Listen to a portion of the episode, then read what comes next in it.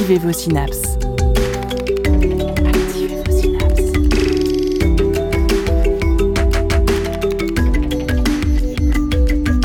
Poussez la porte du labo des savoirs et entrez dans un monde de science et d'expérience. C'est le labo des savoirs. Bonjour à toutes et à tous, c'est l'heure du troisième mix au Labo des Savoirs. Tandis que la chaleur est arrivée sans crier gare en ce mercredi 16 juin, on se rafraîchit avec un nouvel épisode des scientifiques dans les oreilles et bien sûr deux capsules de science sur un drôle d'oiseau et de la bande dessinée. Allumez le ventilo, sortez les glaces et le maillot, on s'installe au labo, toujours avec la playlist fraîche de Prune.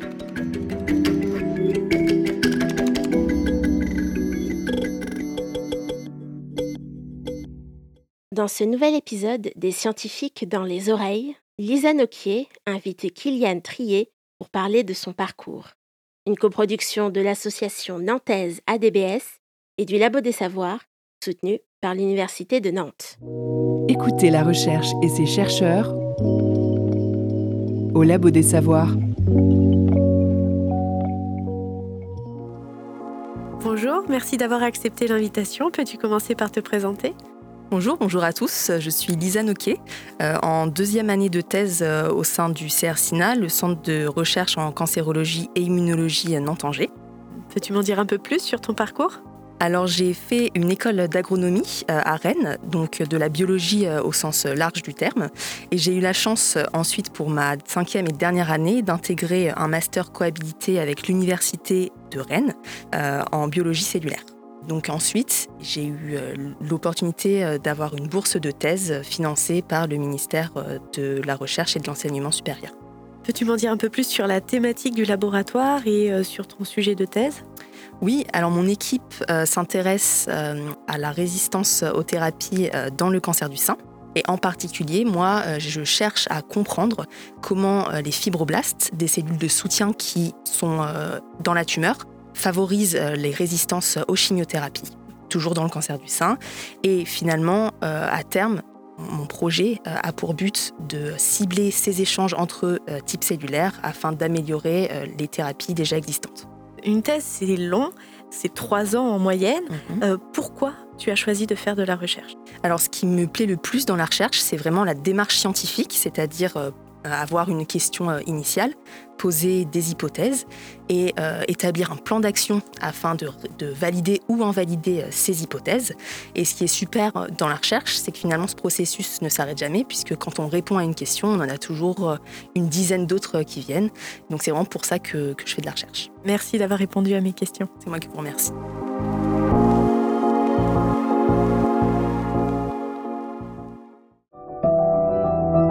Des scientifiques dans les oreilles.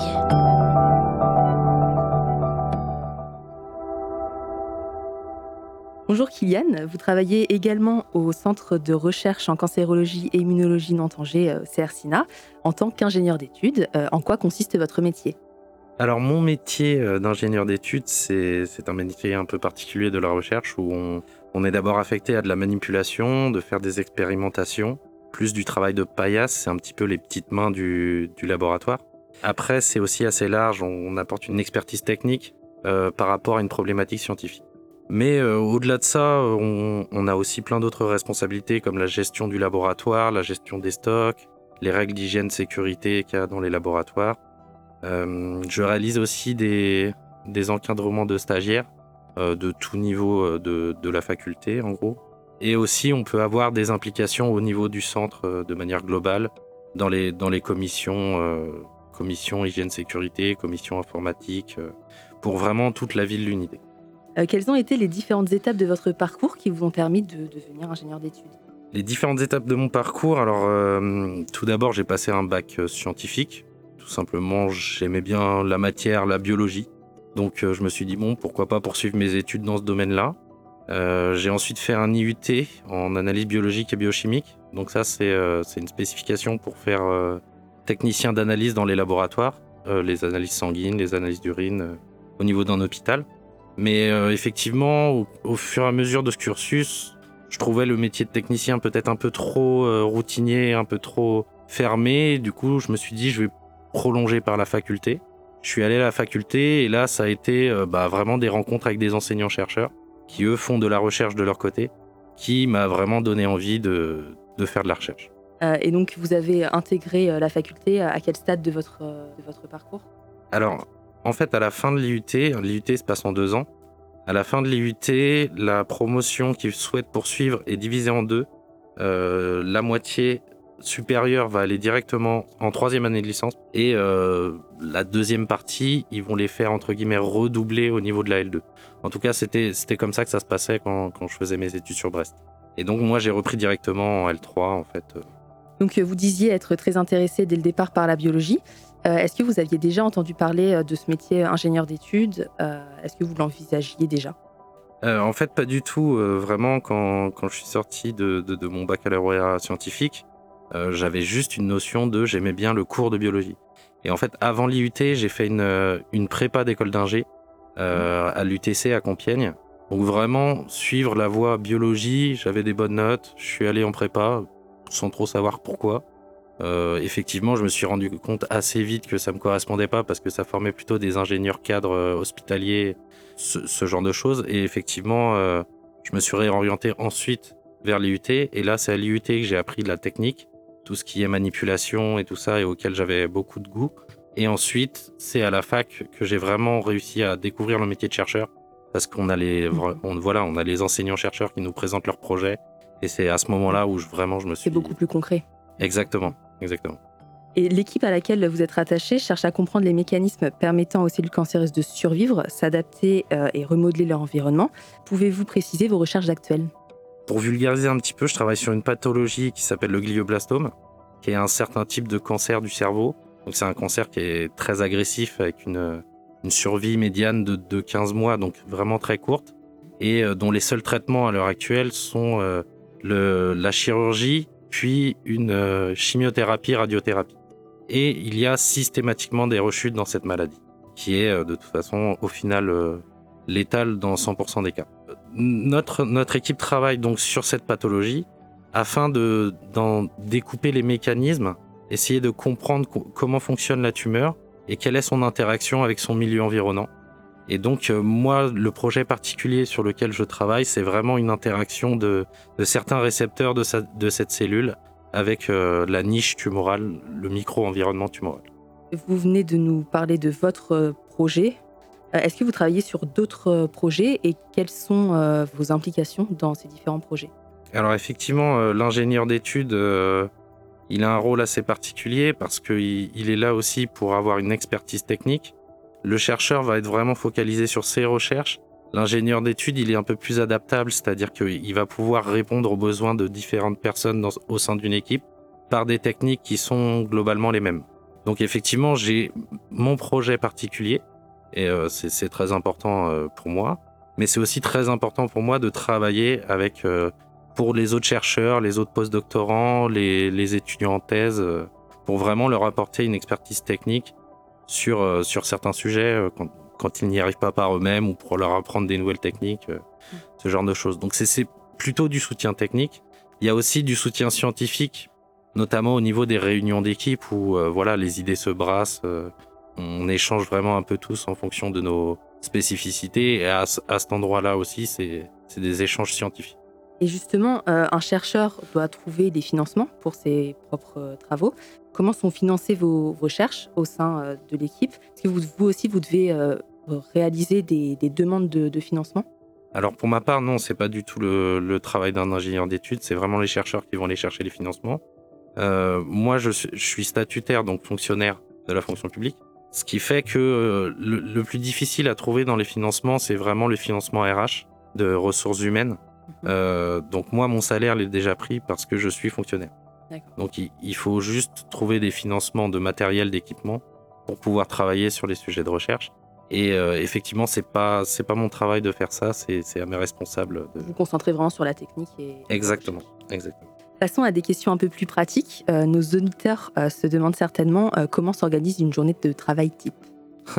Alors ça, c'est ouais, c'est très difficile en fait de, de décrire une journée type parce que vraiment ça dépend de où on en est du projet, on fait énormément de choses qui sont complètement différentes. Déjà au niveau de la science, mais aussi au niveau de, du centre, des, des, réunions, etc., etc. Donc il n'y a pas vraiment de, de, journée type et c'est ça qui est un petit peu euh, plaisant en fait dans notre travail, c'est de pouvoir organiser notre journée un peu comme on le sent. On n'a pas de contraintes euh, à avoir des patients ou des clients mhm. Ou, ou d'attentes. Ou, voilà, donc on peut vraiment gérer nos horaires comme on veut, euh, notre activité comme on le souhaite. Et, et c'est ça qui est bien aussi. En gros, voilà, mon temps il se partage entre du travail de paillasse, de manipulation, euh, d'expérimentation, du travail d'analyse de résultats euh, au, bureau, etc. Et euh, du travail de, réunion, d'animation scientifique. Une journée type, c'est très difficile à dessiner en fait. C'est l'essence même, je pense, que du travail de recherche, de pouvoir avoir la liberté de, créativité et de d'organiser les projets comme on le souhaite, voilà, de de penser nos, expériences, de, réfléchir à tout ça. Et euh, ce que je fais aujourd'hui, avec les méthodes d'aujourd'hui, dans cinq ans, ça aura évolué. Les, recherches auront avancé, il y aura peut-être d'autres méthodes techniques aussi pour les faire. Donc mon travail en lui-même se renouvelle. Donc il faut toujours être à la page finalement, il faut, il faut s'intéresser à ce qui se fait euh, de, plus, de plus nouveau dans, dans le domaine. Ouais, bien sûr, c'est vraiment quelque chose de très, très intéressant dans, dans, ce travail, justement, de pouvoir euh, avancer et pas avoir quelque chose qui va être euh, répété ou euh, routinier. Moi, c'est quelque chose qui m'aurait déplu personnellement. Et c'est vrai que j'y trouve vraiment des, des, choses intéressantes à cet endroit-là. Et quelles sont les qualités principales pour être un bon ingénieur d'études? Alors, un bon ingénieur d'études? Un bon ingénieur d'études, je pense que d'abord et avant tout, il doit être adaptable. Il doit être capable de s'adapter au sujet de l'équipe, aux chercheurs, aux, gens avec qui ils travaillent. Je pense qu'il faut être assez rigoureux, euh, notamment au niveau des, méthodes et de, l'expérimentation pour pouvoir reproduire nos expériences. Ça, c'est très important. Je pense qu'il faut avoir de la curiosité, évidemment, mais ça, dans le monde de la recherche, en dehors de l'ingénieur d'études, euh, la curiosité, c'est vraiment la base. Et bien sûr, il faut avoir aussi, je pense, dans la recherche aussi, en général, une, une grande capacité de résistance à l'échec. Parce qu'on, entre guillemets, on passe plus de temps à faire des choses qui ne marchent pas que des choses qui marchent parce qu'on va vers des, univers qui sont encore inconnus. Donc forcément, il y a une part d'échec dans ce qu'on entreprend et il faut être capable, euh, voilà, de d'intégrer cet échec-là pour avoir encore plus de, satisfaction quand on trouve quelque chose d'intéressant. Et vous avez été titularisé au sein de l'INSERM en 2017. Euh, comment avez-vous obtenu cette titularisation? Quelles en ont été les étapes? Une fois que j'avais terminé la, fac, j'ai eu un premier CDD de six mois sur Brest. Euh, donc c'était vraiment pour commencer à se faire de l'expérience. Le premier job est vraiment le plus compliqué à obtenir, mais, ça je pense dans tout, métier, le, premier est le plus complexe. Une fois que j'étais dans cette équipe sur Brest dans laquelle j'étais très bien, mon responsable a réussi à, me prolonger mes CDD pendant quatre ans, euh, jusqu'à ce qu'il n'y arrive plus, il n'arrive plus à trouver des financements. Et euh, à partir de ce moment-là, donc j'ai trouvé un autre emploi sur Nantes euh, un CDD de deux ans dans une, équipe aussi du CRCINA, équipe du docteur Mortier. Et à partir de ce moment-là, bah, j'arrivais à avoir une certaine ancienneté et à pouvoir faire valoir une expérience en fait pour aller passer les concours de la fonction publique. Donc c'est à ce moment-là où voilà, je j'ai décidé de passer les concours de la fonction publique. Je les ai eus et voilà. Et donc maintenant, à partir du moment où je les avais eus, j'ai été affecté dans une autre équipe du même centre, mais ça c'est un petit peu un hasard. Mais du coup, voilà, j'ai eu cette chance de, pouvoir arriver au, bon moment au niveau des concours avec suffisamment d'expérience à valoriser pour pouvoir avoir un, emploi stable. Et diriez-vous que ces postes d'ingénieur d'études euh, titulaires sont faciles ou difficiles à obtenir? C'est un peu de hasard. Euh. Extrêmement dur. Mmh. C'est extrêmement dur. La sélection est très très forte. Après, moi, j'ai fait un certain type de concours. Bon, on va pas rentrer forcément dans, dans les détails, mais qui est un petit peu moins euh, sélectif que d'autres. Mais même si ce type de concours était moins sélectif, on était une centaine de dossiers validés pour 8 postes. Donc ça fait déjà euh, une grosse proportion mhm. et, un, gros filtre. Et ça encore, ce ne sont pas les concours externes où la pression est encore plus forte. Euh, qu'est-ce qui vous plaît le plus dans votre métier actuel et quelles sont les perspectives d'évolution? Ah, Ce qui me plaît le plus, euh, bah vraiment c'est ça, c'est la stimulation intellectuelle, c'est vraiment la découverte de nouvelles choses les interactions qu'on peut avoir aussi avec les chercheurs, avec les étudiants, l'encadrement. J'aime beaucoup faire de l'encadrement parce que effectivement, Il y a deux ans, j'avais même fait des cours à la fac. J'avais réussi à, à faire quelques TD à la fac et c'est voilà moi transmettre aussi c'est quelque chose que j'adore. Non, il y a plein de facettes de mon métier que j'adore. Le fait d'avoir cette liberté de d'organiser moi-même mes journées, ce que j'ai envie de faire.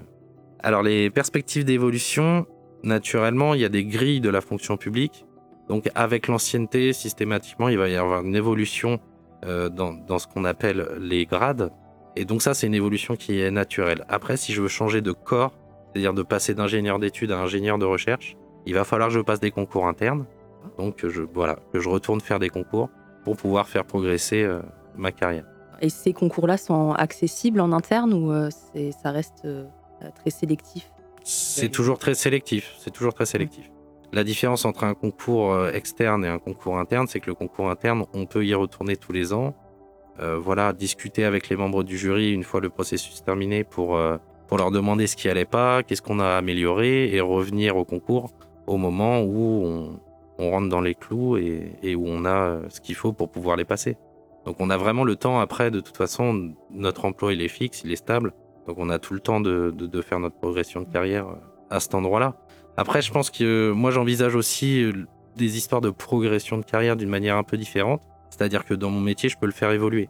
Et ça, c'est vrai que au niveau d'une équipe et de la liberté qu'on a, justement, que je sois chercheur, que je sois pas chercheur, par exemple, je pense que d'ici quelques années, j'essaierai d'écrire des articles scientifiques, ce qui théoriquement est, est réservé aux chercheurs, mais par interaction avec mes responsables et tout ça, je pense qu'il y a moyen que je puisse, voilà, euh, découvrir d'autres choses prendre un peu plus d'autonomie. Euh. Exactement, exactement. Et vraiment euh, faire des, activités différentes, c'est ça la richesse aussi de, ce travail.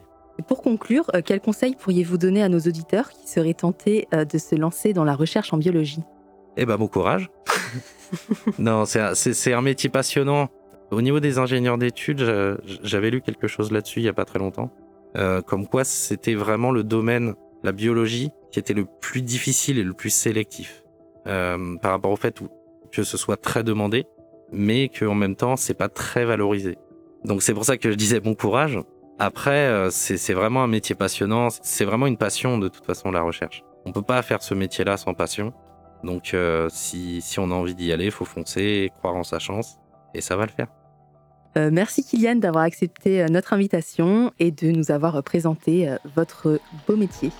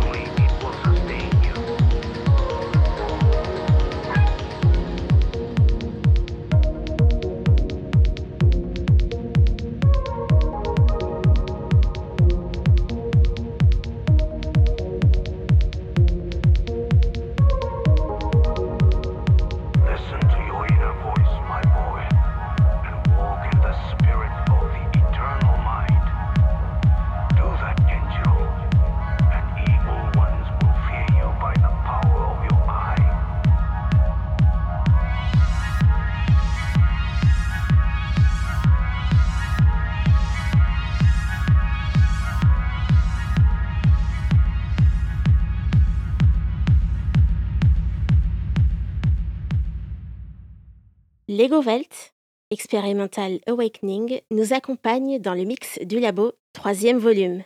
Partons maintenant en Amazonie faire la rencontre d'un drôle d'oiseau, l'oisin, étudié par Philippe Pagès et interviewé par Maxime Labatte. Le son des sciences au labo des savoirs.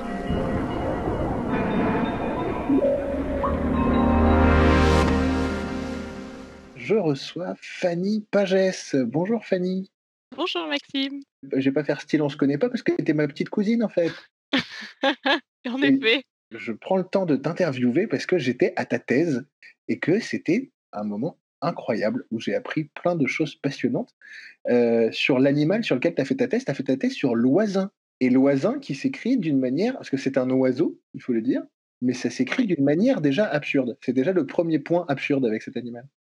Ah c'est-à-dire qu'au Scrabble, je pense qu'on peut faire pas mal de points effectivement avec l'oisin. Euh, comment ça s'écrit, euh, oisin C'est H-O-A-Z-I-N. H-O-A-Z-I-N, incroyable, oisin, génial. Et est-ce que, euh, est-ce que tu peux déjà, en préambule, énumérer quelques, quelques spécificités? Parce que c'est un, un sujet qui est passionnant pour les, pour les, les biologistes et les naturalistes, l'oisin, parce qu'il a plein de, de choses complètement improbables, cet animal. Ouais, alors en fait, c'est un oiseau qui est déjà assez particulier puisqu'il est végétarien, c'est-à-dire que c'est le seul oiseau qui ne mange que des feuilles. Il mange très peu de bourgeons, aucun fruit. C'est vraiment le, seul oiseau qui est connu qui, qui vraiment ne mange que des feuilles et qui a développé dans son système digestif quasiment les mêmes bactéries qu'on retrouve chez les vaches. Donc on ne sait pas comment elles sont apparues là, mais en tout cas elles y sont. Et il, vit où, euh, du coup Il faut imaginer l'imaginer perché dans des arbres en train de manger toute la journée des feuilles, mais dans quelle région du monde? Il vit en forêt amazonienne, euh, le long des cours d'eau, en fait, euh, vraiment tout le temps dans les arbres, tout le temps perché, au-dessus des cours d'eau. Du coup, toi, tu n'as pas eu la chance, malheureusement, d'aller le, voir sur le terrain. Il y a, assez peu, finalement, d'exemplaires de, de, cet oiseau dans les, dans les collections. Il faut, dire que tu étais au, au Muséum d'histoire naturelle de, de Paris cette thèse. Et donc, malgré le fait d'être au Muséum d'histoire naturelle de Paris, tu avais finalement assez peu d'échantillons. En fait, euh, comme il vit dans, donc dans les pays euh, qui, composent l'Amazonie, la forêt amazonienne, c'est déjà assez compliqué en termes euh, géopolitiques là-bas en ce moment. Donc, pour aller faire des missions sur le terrain là-bas, c'est pas trop le moment. encore moins en ce moment avec ce qui se passe dans le monde. Mais c'est vrai que dans les connexions du muséum, par exemple, il y avait seulement un oiseau monté, naturalisé, c'est-à-dire juste les plumes et la peau, et un oiseau, un squelette qui n'était pas complet et qui était disponible du coup en collection d'os démontés. Donc j'ai eu la chance en fait sur le projet où j'ai été recrutée pour faire ma thèse, qu'en fait l'équipe avait été deux ans auparavant sur le terrain au Venezuela et ils avaient réussi à, collecter des spécimens eux-mêmes. Donc en fait ils les ont vus vivants dans la nature, ils ont pu attester que c'était vraiment des oisins et les ramener du coup pour pouvoir les étudier pour ma thèse. Oui, parce que finalement, les, os, s'ils ont ramené il y a 150 ans et que bon, il y a marqué Oisin sur l'étiquette, mais que c'est des, collections assez anciennes. Euh, le, laboratoire dans lequel tu es, c'était pas un, laboratoire qui étudie directement les, oiseaux? C'était, quoi le nom de ce laboratoire? Non, en fait, je suis dans un laboratoire qui est vraiment euh, axé sur l'anatomie comparée et fonctionnelle. Moi, j'étais dans l'équipe euh, Funévol, c'est-à-dire Functional Evolution. Et en fait, c'est hyper intéressant d'être dans un, laboratoire qui travaille pas justement focus sur l'ornithologie, puisqu'en fait, on a des collègues qui travaillent sur d'autres modèles, sur les lézards, sur les rhinocéros, sur les dinosaures, sur les éléphants, les enfants. Et en fait, ça permet de, vraiment croiser les connaissances, puisqu'au final, l'anatomie comparée, c'est justement le, le fond, le, vraiment le but, c'est de comparer les espèces. Donc en fait, quand on voit que j'avais un problème sur les oiseaux, je demandais à mes collègues qui travaillaient sur les chiens et ils me disaient Ah, mais moi j'ai vu un truc pareil sur une publique, j'ai lu sur les canidés ou sur, j'en sais rien, un truc qui est complètement à l'ouest par rapport aux oiseaux. Mais en fait, c'est une richesse énorme. Et, c'est quoi le, sujet de l'anatomie comparée du coup? C'est de, de comprendre euh, comment ça marche. Alors quand on va dans les galeries d'anatomie comparée, euh, on se dit souvent que c'est pour classifier les espèces les unes par rapport aux autres, savoir qui est de la même famille que qui, les ranger.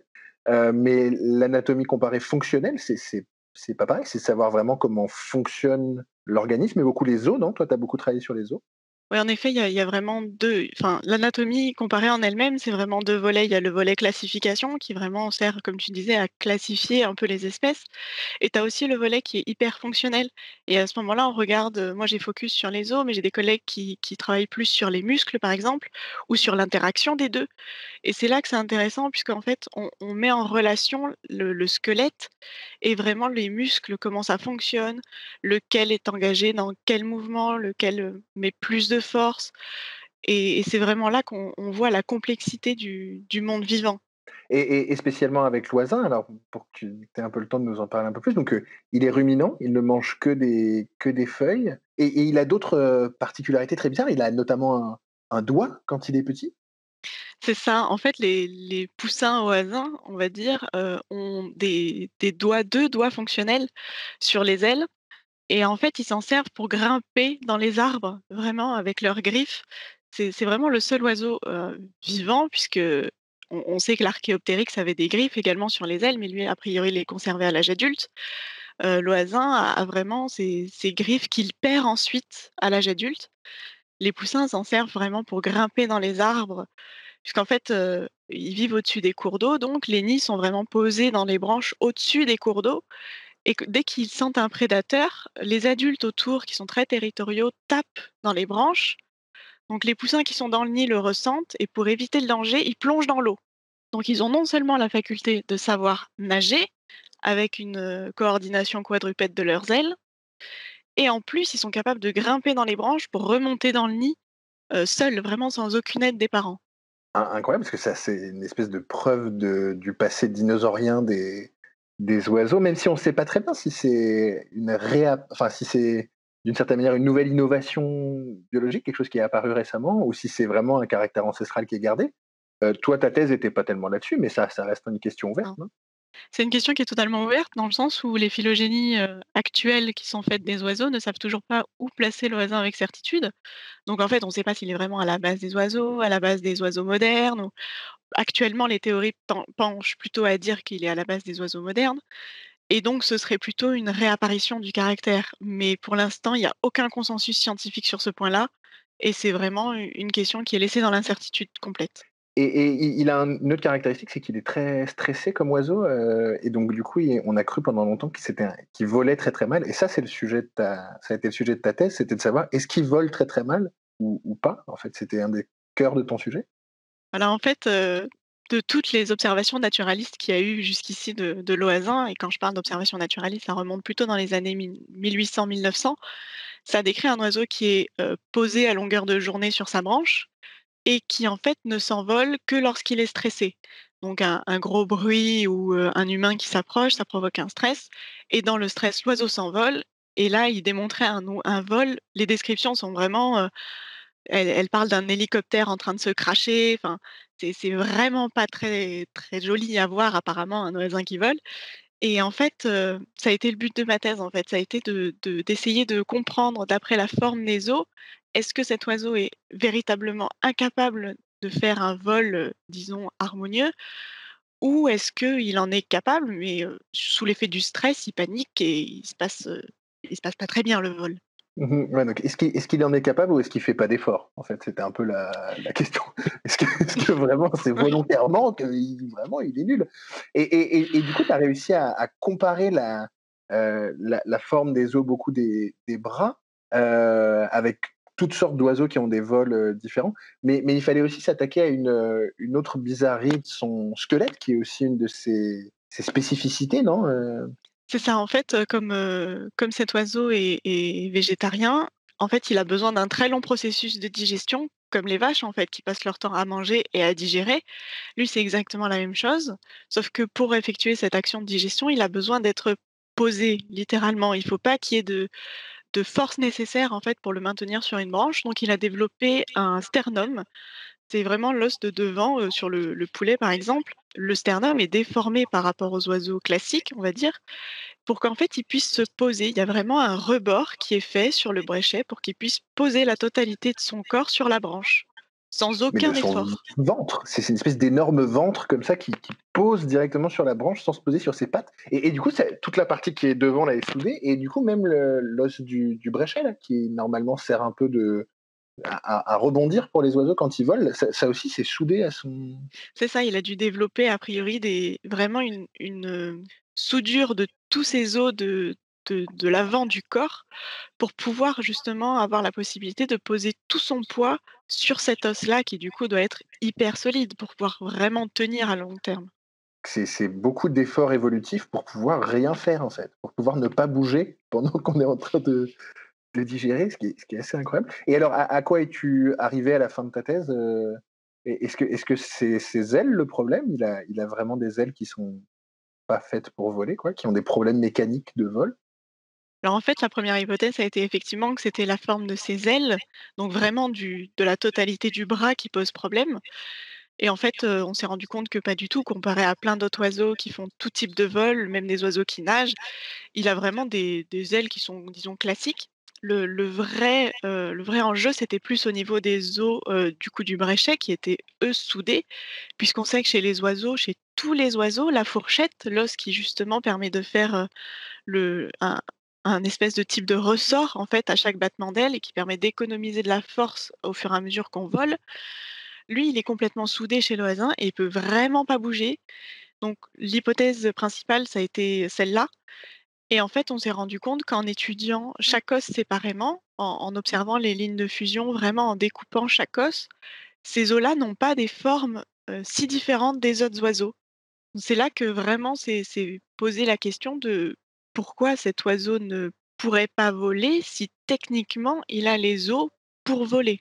Et donc c'est peut-être plus un comportement social aussi. Euh, il y a une dernière bizarrerie peut-être qu'on peut, euh, qu'on peut mettre en avant, c'est sa structure euh, sociale. Pour un oiseau, c'est bizarre, non? Comment ils forment les groupes, les oiseaux Oui, c'est aussi une des particularités, une des nombreuses particularités de l'oisin, c'est qu'il est non seulement territorial, mais en plus il vit en, en groupes familiaux.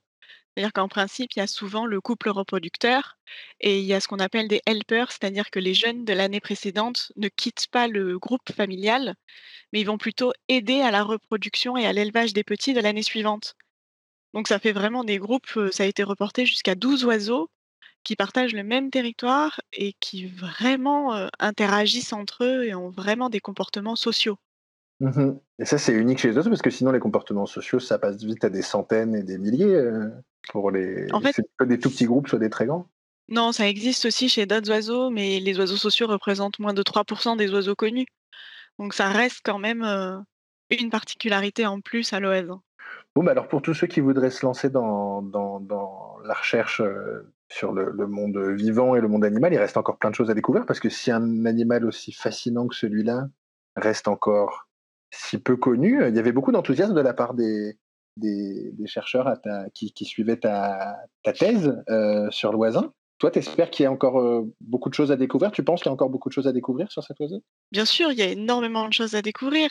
Une fois qu'on a accès aux spécimens, en fait, euh, il y a des tas de questions qui commencent à se poser du fait de, tout ce qu'on a commencé à découvrir. La locomotion quadrupède qui, par exemple, disparaît chez l'adulte.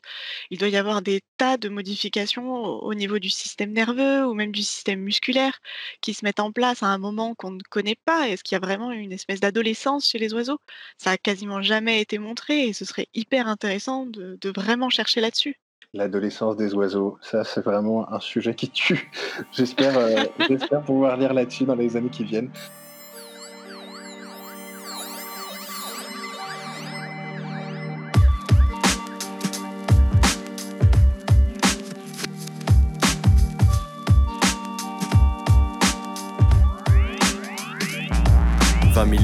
La terre. Mon corps dérive depuis des jours, intacts sont mes hémisphères. Ils n'ont subi dans la soucoupe les impacts de ces corps funestes. Lévitation dans ce décor céleste, ma position est incertaine. M'indique que ma combinaison, et j'imagine déjà les titres des journaux. Nautilus, cosmonaute, perdu dans les astres. Astronaute disparu à deux pas de l'espace. Le fait divers s'efface et les nouvelles se tassent. Pas de matin, de soleil ou de lendemain, pas d'horizon, de secondes. Elles s'éteignent puis s'étendent sur ces temps en tétans. Rien au-dessus, rien en dessous, ma tête sans dessus-dessous. Aller simple vers l'oubli, aléa vers le néant. Quand ici, seules les étoiles scintillent, les souvenirs s'étiolent, mon oxygène se gaspille. Et seul, je me recroqueville. Perdu dans l'univers, aux confins du système solaire, immobile et en dérive, je dévie dans le vide. L'astronaute navigateur n'a plus de lien avec la Terre. Seul ici et en sursis, je défie l'infini. Perdu dans l'univers, aux confins du système solaire, immobile et en dérive, je dévie dans le vide. L'astronaute navigateur n'a plus de lien avec la Terre. Seul ici et en sursis, je défie l'infini.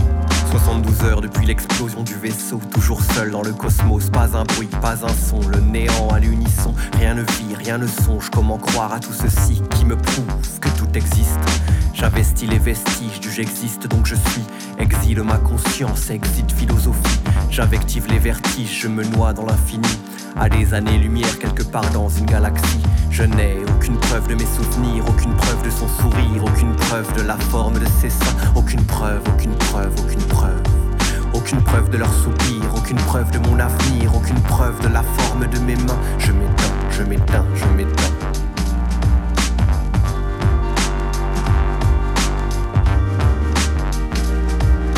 Perdu dans l'univers aux confins du système solaire, immobile et en dérive, je dévie dans le vide.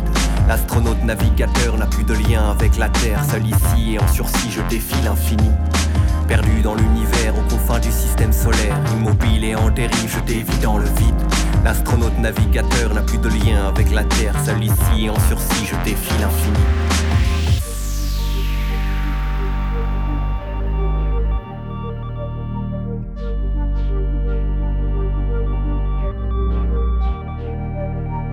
Preuve de la forme de mes mains, aucune preuve de la forme de ses seins, aucune preuve d'être ici, aucune preuve de mon esprit, aucune preuve d'être en vie. À l'épreuve, je m'éprouve, aucune preuve, je ne suis rien.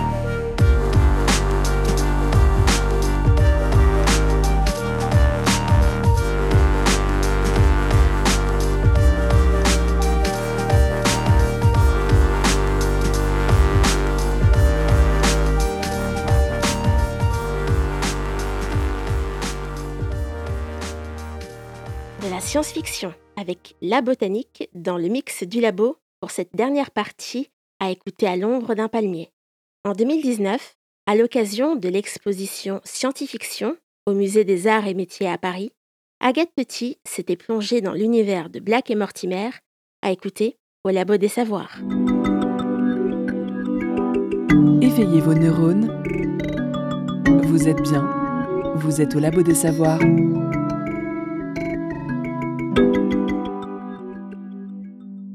Professeur Tournesol chez RG, Docteur Octopus chez DC Comics ou encore Philippe Boutardieu chez Tardy, les figures de savants, si elles sont nombreuses dans le 9e art, occupent la plupart du temps des seconds rôles, souvent fous, euh, mais néanmoins indispensables à l'intrigue. Il n'est donc pas si fréquent de voir un scientifique tenir le premier rôle dans une bande dessinée car il ne faut pas s'y tromper, même si son nom n'arrive qu'en deuxième place dans l'intitulé de leurs aventures, le héros principal de la série d'Edgar Jacobs est bien le professeur Mortimer.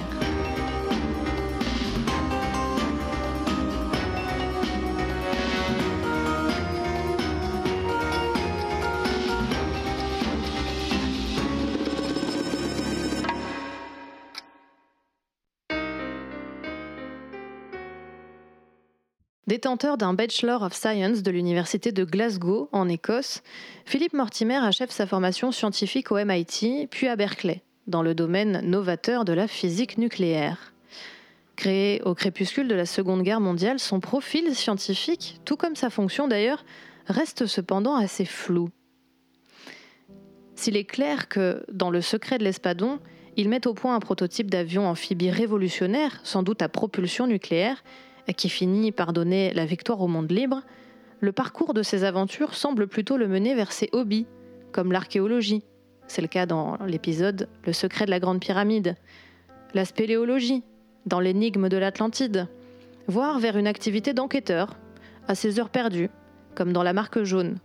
Ou bien quand le capitaine Blake a besoin de ses services. Un scientifique extraordinairement polyvalent donc, disponible et loyal.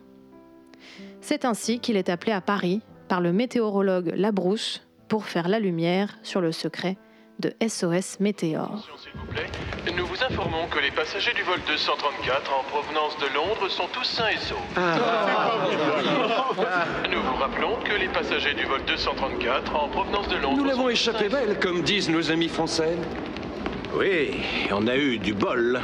Ils disent ça aussi. Vous parlez argot, mon cher? Euh, Je me débrouille, c'est vrai. Ah, je crois que voilà votre chauffeur. Au revoir, Francis, et je vous souhaite d'éclaircir au mieux cette sombre affaire d'espionnage. Merci, Philippe. Veuillez faire mes amitiés au professeur Labrousse. Au fait, invitez-le à notre déjeuner de demain, Hôtel Louvois, 13h. Je serai ravi de le revoir. Je lui transmettrai, Francis. À demain. Allez. Ça, c'est un comble. Il prévoit encore du beau temps pour demain. Comme aujourd'hui. Les gens de la météo, tous des incapables. Leur directeur en tête. Pauvre la brousse, ses oreilles doivent siffler en ce moment. La science, si elle est incarnée par le professeur Mortimer, est aussi et peut-être surtout le fil rouge des aventures de nos deux héros. En effet, les récits d'Edgar Jacobs s'inspirent directement d'événements historiques mêlant la plupart du temps science et géopolitique. Le tout, bien sûr, au service d'une intrigue policière habilement ficelée.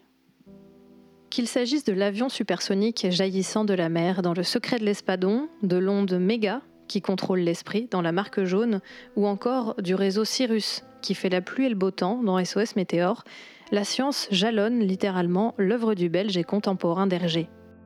En 1785, l'escroquerie du siècle éclate au grand jour.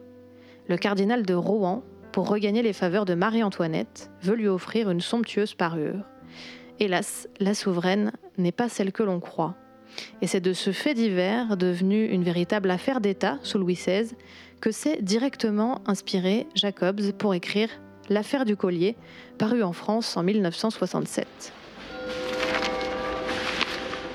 Oh oh Un mystérieux fantôme à Paris. Bientôt la France n'aura plus rien à envier à notre monstre du Loch Ness. Hmm, oui. Depuis que notre compatriote Sir Williamson a découvert le collier de Marie-Antoinette et annoncé qu'il en ferait don à la couronne d'Angleterre, les Français perdent leur bel esprit cartésien. Savez-vous, mon cher Francis, que certaines manifestations de spectres restent à ce jour inexpliquées? Ah, longtemps. Vous n'êtes qu'un fichu écossais.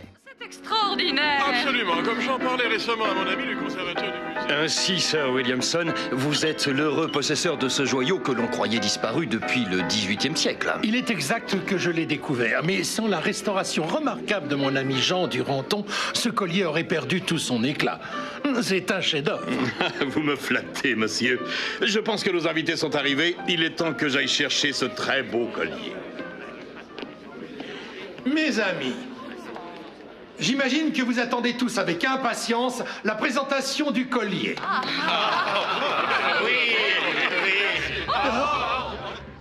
Le vol, perpétré par une aristocrate en faillite peu scrupuleuse, avait pour but de s'enrichir aux dépens du cardinal de Rohan, véritable dindon de la farce.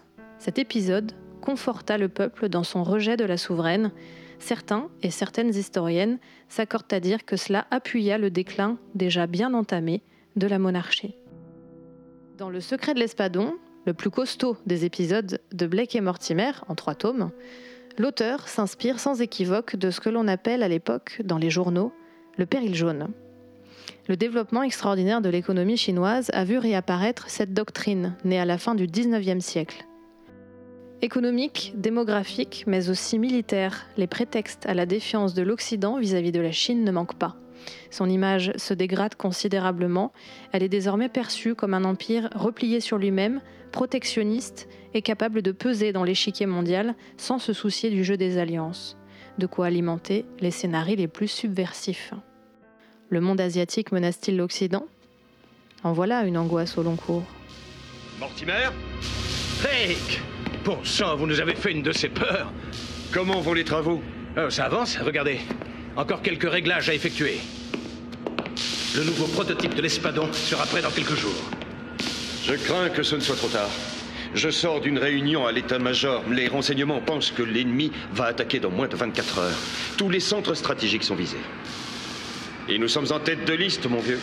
Capitaine Ça vient d'arriver de l'état-major.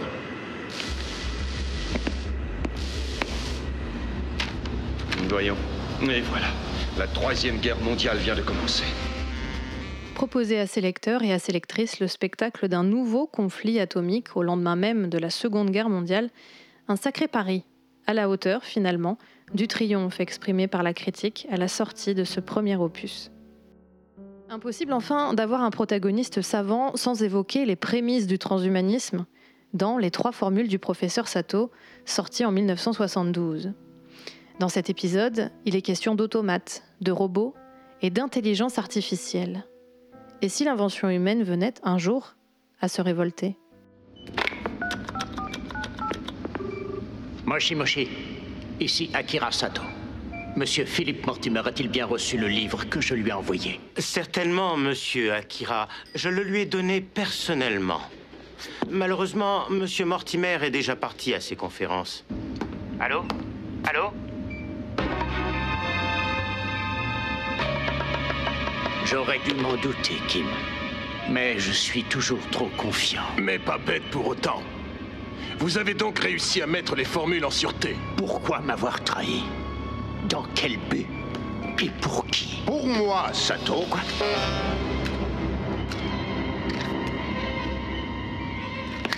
Je ne vois pas très bien en quoi la connaissance d'un modeste scientifique comme moi peut être utile à un occidental comme vous.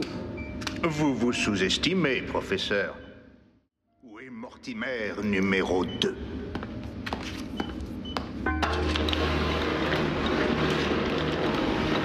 Le voilà. En parfait état de marche. Ou presque. Impressionnant. On dirait le vrai. Le mot robot n'apparaît qu'en 1921, mais les créatures artificielles nourrissent la culture occidentale depuis plus de 2000 ans.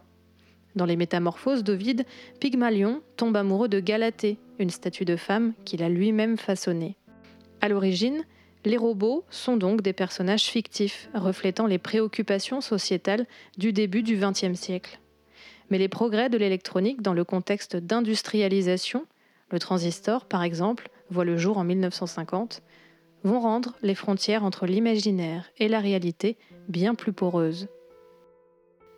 Il y a chez Edgar Jacobs des interrogations lancinantes sur la science et la croyance, sur la question du bien et du mal. Il est de notoriété publique que le Belge a puisé une grande inspiration dans l'œuvre de Jules Verne. Mais là où Verne, lui, voyait des voyages extraordinaires, Jacobs était obsédé par la brutalité d'une science sans conscience, celle des savants, toujours des hommes, ivres de leur découverte. Les aventures de Blake et Mortimer ne sont pas seulement le reflet d'une société qui entre dans la modernité, et qui court après le progrès technique et scientifique. Elle porte aussi un regard attentif, parfois inquiet, sur les travers de l'humanité, sur l'éthique et la déontologie scientifique.